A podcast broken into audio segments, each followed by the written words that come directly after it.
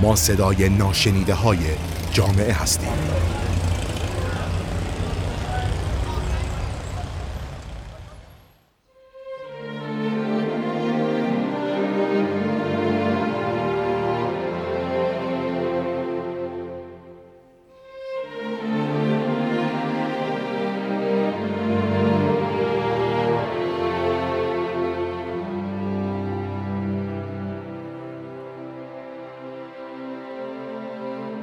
من مریم امیر سیفی هستم و با قسمت دیگه ای از رادیو اطلس همراه شما هستیم. هر سال اسفند که میشه یه حس و حالی به جامعه حاکم میشه که سال جدید داره می‌رسه و قرار همه چی نو بشه.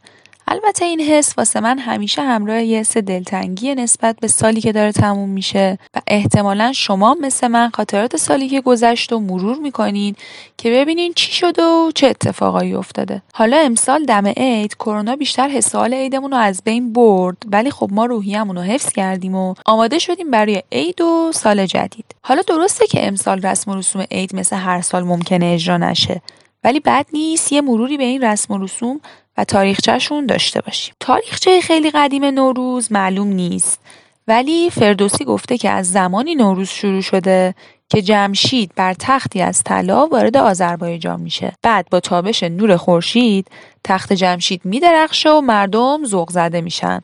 بعد جمشید هم که تازه کار بوده اون روز رو نوروز اعلام می‌کنه که حالا نمی‌دونیم تصادفی بوده یا نه ولی این روزی که جمشید نوروز اعلام کرده با رستاخیز طبیعت که همون بهاره همزمان میشه. حالا یا جمشید خیلی باهوش بوده یا شانسش خوب بوده. که میذارمش به انتخاب خودتون. ولی وارد تاریخ که میشیم در مورد خواستگاه اولیه نوروز نظریه های مختلفی می‌بینیم. یه سری از تاریخانا میگن نوروز اول رسم سومری ها بوده بعد آریایی ها هم رو به این رسم میارن و اونو اجرا می‌کنن. نظریه دیگه ای وجود داره که میگه این رسم مال بابلیا بوده و کوروش کبیر وقتی بابل رو فتح کرده از این رسم خوشش اومده و اونو وارد ایران کرده. تا ایرانیا هم نوروز رو جشن بگیرن در مورد نوروز علاوه بر افسانه ای که فردوسی از جمشید آورده افسانه های محلی هم هست که هر کدوم ریشه متفاوتی رو برای نوروز بیان می‌کنن. برای مثال بین کردا این افسانه وجود داره که میگه نوروز سالگرد پیروزی کاوه بر زحاکه یا یه افسانه دیگه هم هست که میگه این روز با روز به دنیا آمدن زرتشت یکیه. از دنیای افسانه ها که خارج شیم می‌بینیم که اولین دوره ای که نوروز رو گرامی داشتن تو دوره هخامنشیانه و روایات معتبری هست که میگه اولین روز نوروز تو زمان کوروش جشن گرفته شده و حتی یه سری از تاریخان ها میگن دلیل اصلی ساخت تخت جمشید برگزاری نوروز بوده. جلوتر که میایم تو دوره اشکانی و ساسانی هم نوروز وجود داشته و بسیار با شکوه برگزار می شده به خصوص در دوره ساسانیان که حتی چند روز این جشن ادامه داشته و رسمای جالبی هم داشتن مثل آب پاشیدن به هم یا آتیش درست کردن که البته به مرور زمان این رسما از بین رفتن یا فراموش شدن. بعد از اومدن اسلام به ایران بسیاری از جشنها از بین رفتن ولی نوروز جایگاه عمیقتری داشت و اونقدر باقی موند که خلفای عباسی که زمانی سعی می‌کردن نوروز از بین ببرن حالا خودشون تو جشن نوروز شرکت می‌کردن. بعدترم که کم کم حکومت های ایرانی مثل تاهریان یا آلبویه به قدرت رسیدن. این جشن گسترده تر برگزار می شده و بعد از اون اکثر حکومت هایی که تو ایران سر کار اومدن این جشن رو برگزار کردن. توی دوره سلجوقی هم تقویم خورشیدی ابدا میشه و نوروز رو در روز اول بهار ثبت می‌کنن. جالبه که بدونین الان نوروز به جز ایران توی کشورهای دیگه ای مثل افغانستان، آلبانی، چین، گرجستان، سوریه، قزاقستان، قرقیزستان، روسیه، تاجیکستان، ترکیه، ترکمنستان، هند، ازبکستان و پاکستان جشن گرفته میشه. حالا میریم سراغ رسم و رسومی که الان به عنوان رسم و رسوم نوروزی شناخته میشه. اولی که تقریبا هممون ازش بیزاریم رسم و رسوم خونه تکونیه.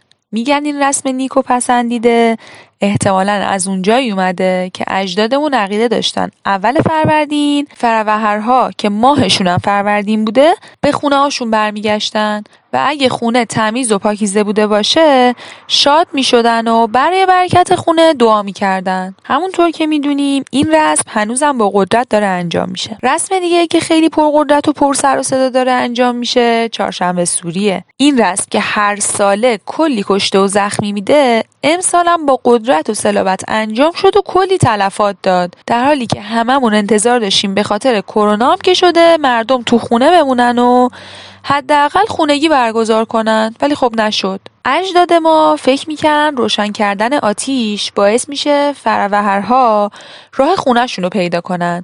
پس رو سقف خونه هاشون آتیش روشن می‌کردن. حالا چی شد که الان چهارشنبه سوری بیشتر مانور نظامیه؟ خدا می‌دونه. رسم جالب بعدی پن کردن سفره هفسینه که البته ریشش به طور دقیق معلوم نیست و حتی گفته میشه رسم خیلی کهنی هم نیست. یه سری گفتن هفسین بوده بعضیا گفتن هفمین بوده بعضیا هم گفتن هفچین بوده. دلیل اینکه میگم قدیمی نیست اینه که فقط یه بار توی منابع صفوی بهش اشاره شده و قبلش اشاره دیگه ای نشده. از یه طرف دیگه اگه اجزای سفره رو در نظر بگیریم فارغ از تعداد و اسمشون هر کدوم نمادی از امشاسپندان دین زرتشتی هستند که به خوبی ربط این سفره رو به باورهای ایرانی نشون میده. ولی در کل همونطوری که گفتم به نظر می‌رسه این رسم زیاد قدیمی نیست چون یه سری از اقوام ایرانی که نوروز رو جشن می‌گیرن سفره هفسین ندارن. ولی خب این رسم رسم زیبایی و بهتر زیاد دنبال تاریخش نباشیم چون خیلی دقیق نیستن. و معمولا نقش شدن و اثر مکتوب زیادی که ریشه این رسم و بگه نیست. پس به نظرم تا همینجاش کافیه.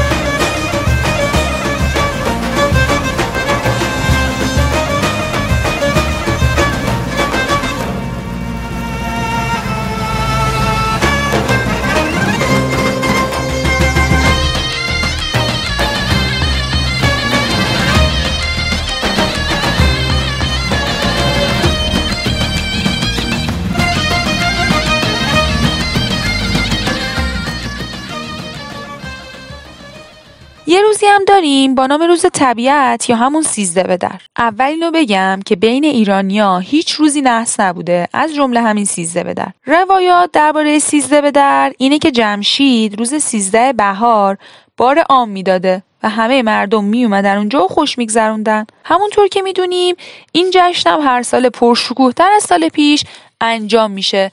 ولی امسال به نظرم بهتره بمونیم خونه هامون و سیزده رو تو خونه در کنیم. رسم جالب عید همونطور که خودتونم می‌دونید به همینا ختم نمیشه. یه رسم جالب دیگه که خیلی آمون ازش فراری هستیم دید و بازدیده تاریخچه و فلسفهش زیاد معلوم نیست ولی میگن نشد گرفته از همون بار عامه که پادشاه قبلا تو نوروز انجام می‌دادن. با این اصاف خودمون خیلی وقتا سعی می‌کنیم خونه یه سری از اقوام نریم که بعضی وقتا موفق میشیم بعضی وقتا هم نمیشه و یه مهمونی کسالت بار رو تجربه می‌کنیم. البته اینم بگم که دید و بازدیدای امسال هم قطعا خیلی کمتر شده و مردم سعی می‌کنن خونه بمونن و به قول بیلبوردهای شهرداری امسال روابط اجتماعی رو با تلفن حفظ خواهیم کرد. حالا به شخصه امیدوارم این حفظ تلفنی روابط نهادینه بشه و سالهای بعدم به جای دید و بازدید همه به همون تلفن اکتفا کنن.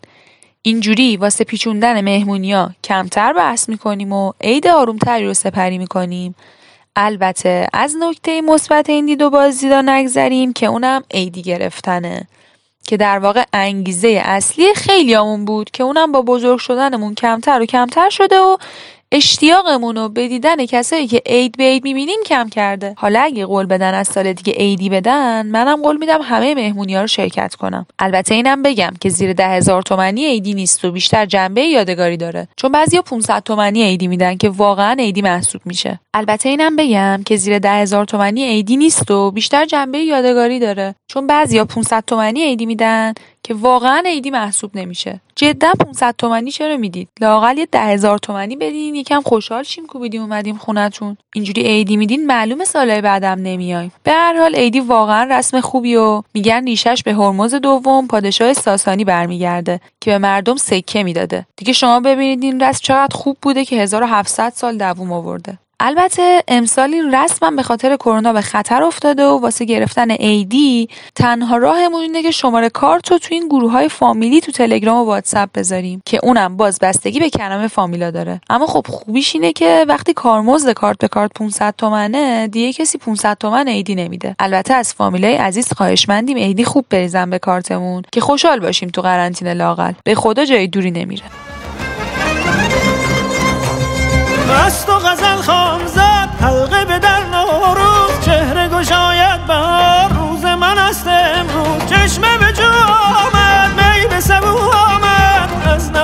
حافظ فال نکو آمد. مجده اید آمد وقت سعید آمد مشت زمین وا شد سبز پدید آمد. سبزه یار آمد عطر مسیحایی سوی نگار آمد. غفل غزل وا شد هل هل در هل هل آواز پرستوی بهار آمد هل برین آمد فصل شکوفایی رویای زمین آمد کار دل اشاق سکه شد آسیب محبت به سر سفره سینا آمد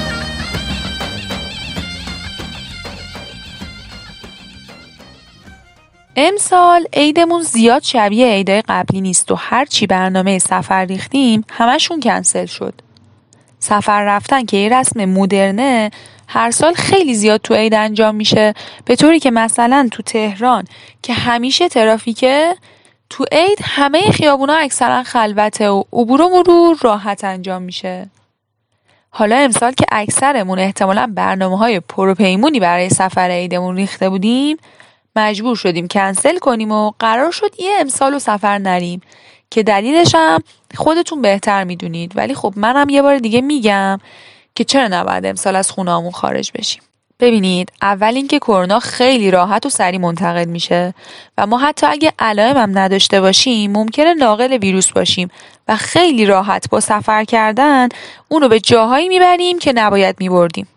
مسئله بعدی اینه که اوضاع مهار این ویروس نه تنها تو ایران بلکه توی یه سری دیگه از کشورها خیلی پیچیده و سخت شده و آمارا تو بعضی کشورها مثل ایتالیا داره بالا و بالاتر میره. به طوری که آمار مرگ ایتالیایی ها تقریبا برابر چینه که مرکز اصلی شیوع ویروس بوده. تو ایرانم نرخ مرگومی رو ابتلا به خاطر ضعف دولت تو تصمیم گیری و دست دست کردن تو قرنطینه شهرها داره روز به روز بالاتر میره. تازه این در حالیه که خیلی آمار دولت رو قبول ندارن و آمارش رو غیر واقعی می‌دونن. ولی خب همین آمارایی که دولت ارائه کرده رو هم اگر در نظر بگیریم نرخ مرگ و میر توی ایران تقریبا 6 درصده که اصلا کم نیست و نشون میده ما باید قرنطینه رو جدی بگیریم و اصلا سفر نکنیم. به خصوص اگه تو مناطقی هستیم که شیوع کرونا بیشتره مثل تهران یا قم. حالا که دولت کامل قرنطینمون نمی‌کنه بهتر خودمون به فکر باشیم و قرنطینه رو رعایت کنیم و سعی کنیم تو خونه هامون بمونیم. چرا که بیرون از خونه هامون هم خبری نیست و اکثرا خیابونا خلوتن و مغازه ها بستن و بیرون رفتن زیاد فایده ای هم نداره. حالا در هر صورت بازم میگم که سعی کنین اصلا سفر نرین. بیرون کم و کنترل شده برین که هرچه سریعتر این ویروس ریشه کم بشه و زندگیمون به روال عادیش برگرده. اگه رعایت نکنینم ممکنه مدت طولانی و با تلفات زیاد درگیرش باشیم. اینم بگم که توقع قرنطینه از دولت واقعا زیاد و انتظارش رو نباید داشته باشیم. چون دولت ما نه پولشو داره نه امکاناتشو نه تواناییشو. پس این وظیفه به دوش من و شماست که با روش خودمون یعنی قرنطینه خونگی و رعایت نکات بهداشتی کمکاری دولتمون رو جبران کنیم و نذاریم هموطنمون مریض بشن. حالا درسته یه سری رعایت نمی‌کنن و میرن سفر ولی اشکالی نداره. این تقصیر اونام نیست. شاید واقعا نیاز داشتن به سفر و وظیفه نهادهای زیربطه که راه های عبور و مرور بین شهری رو ببندن. ولی خب چه میشه کرد؟ مثل همیشه باید چوب بیکفایتی مسئولا رو بخوریم. این اوضاع قرنطینه و کرونا میگذره و یه برگ دیگه از تاریخ نوشته میشه که من و شما نویسندشیم و آیندگان قطعا یه روزی به ما افتخار می‌کنن که توی این شرایط بعد انقدر با روحیه ظاهر شدیم و تو فقدان امکانات و توجه مناسب داخلی و خارجی تونستیم این ویروس زرنگ و شکست بدیم. توی تاریخ حتما می نویسن که ما خیلی مظلوم بودیم ولی تونستیم از این پیش سختم عبور کنیم. سالی که پیش رومونه اصلا معلوم نیست چطوری باشه. چیزی که به نظر میاد اینه که یه سال سخت و دردناک مثل پارساله. ولی اگه همه ای ما کنار هم باشیم شاید بتونیم این آخرین سال قرن 14 رو به بهترین نحو پشت سر بذاریم و آینده خودمون و کشورمون رو به بهترین شکل رقم بزنیم. شاید الان خیلی ناامید باشید ولی به قول دوست شاعرمون شاید که آینده از آن ماست.